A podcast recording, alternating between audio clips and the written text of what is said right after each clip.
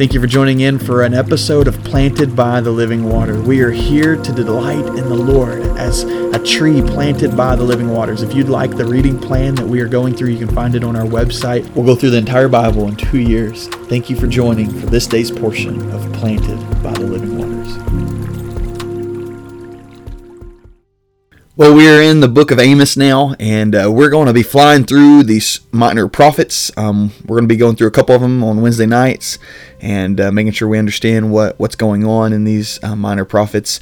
Um, today, I want to look at Amos as we're starting Amos today. And um, Amos chapter 2, there's a verse in 10, and it's already talking about the judgment coming on on them. And it says in, in verse 10 of chapter 2 of Amos, it says, And I brought you from the land of Egypt, and led you forty years in the wilderness, in order to possess the land of the Amorite. I raised up some of your sons as prophets, and some of your young men as Nazarites. Is this not the case, Israelites?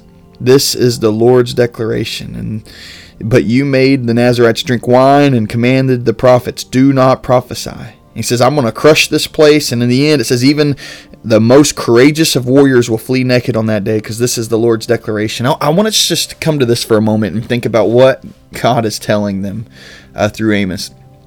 I mean, think about what Israel has been through. We've read it. We've read it for over um, 15 months now. We've been in God's Word, playing it every day, going through God's Word, and seeing the faithfulness of God time and time again. And He reminds them of that here. He says, I took you through the land of Egypt. And we're going through that on, on Sunday mornings now, um, through the Exodus story. He says, I took you through it, led you through the 40 years in the wilderness, and gave you the land. He says, I raised up some of your sons to be prophets. I mean, think about this. Israel had been blessed with some of the mightiest of prophets, such as Elijah and Elisha.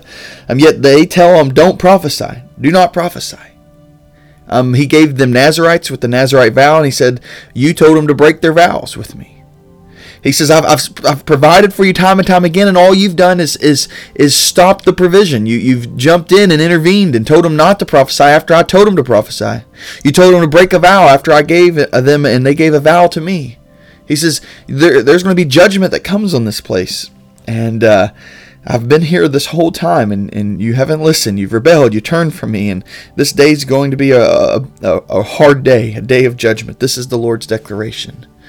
And um, I think about us today and how this applies to us, though. And, and I think about those words. He says, I led you for 40 years in the wilderness. I gave you prophets. And I gave you those who made vows to me. He says, but you intervened and told them not to, not to help. It reminds me of a a story of of a man on a, on a roof, and I was told this when I was younger, and there was a huge flood that came in, and so the man gets up on his roof and he's trying to get help, and as he's on the roof, there's this um, little bitty John boat that comes because um, the water's already almost to the rooftop, and and the little John boat says, "Hey, sir, um, come on, I'll help you off." And he said, "No, no." Uh, he said, "I prayed to God, and God's going to help me." And then um, a little later, uh, there's a patrol boat with some lights that come on, and, and, and the patrol boat comes over and says, "Hey, uh, get off! I'll, I'll, help you. Come on, let's let's go." And he said, "No, um, I, I prayed to God, He's going to help me." And then there's a helicopter that comes, and he lets a rope down and says, "Just grab the rope, grab the rope. We'll we'll help you up." And the man said, um, "I'm gonna, God's gonna help me, and and uh, I'm okay. God's gonna help me. I've prayed, and He's gonna help." And the helicopter leaves and he ends up being stranded there and he ends up after a while crying out to God and saying God why why are you not saving me? You told me you would save me. You told me that you would help me. And God responds to the man on the roof and says I tried. He said I sent a boat I sent a patrol boat I sent a helicopter and you denied it each time. And I think about the Israelites here and God had been walking with them over and over and over again and answering um, a prayer to be faithful to them and, and they say don't prophesy. Don't hold your vow so I want to think about us today and, and think through um, areas in our life, how, how we've prayed over and over and over again, how we've sought the Lord over and over and over again, and asked for His help over and over and over again. And I want to just be cautious. Um, has the Lord sent it already? Have we missed it? Have we missed the, the ways that God has been working? And would you rely on that? Would you would you be sensitive to see that He may answer in ways that you don't don't expect?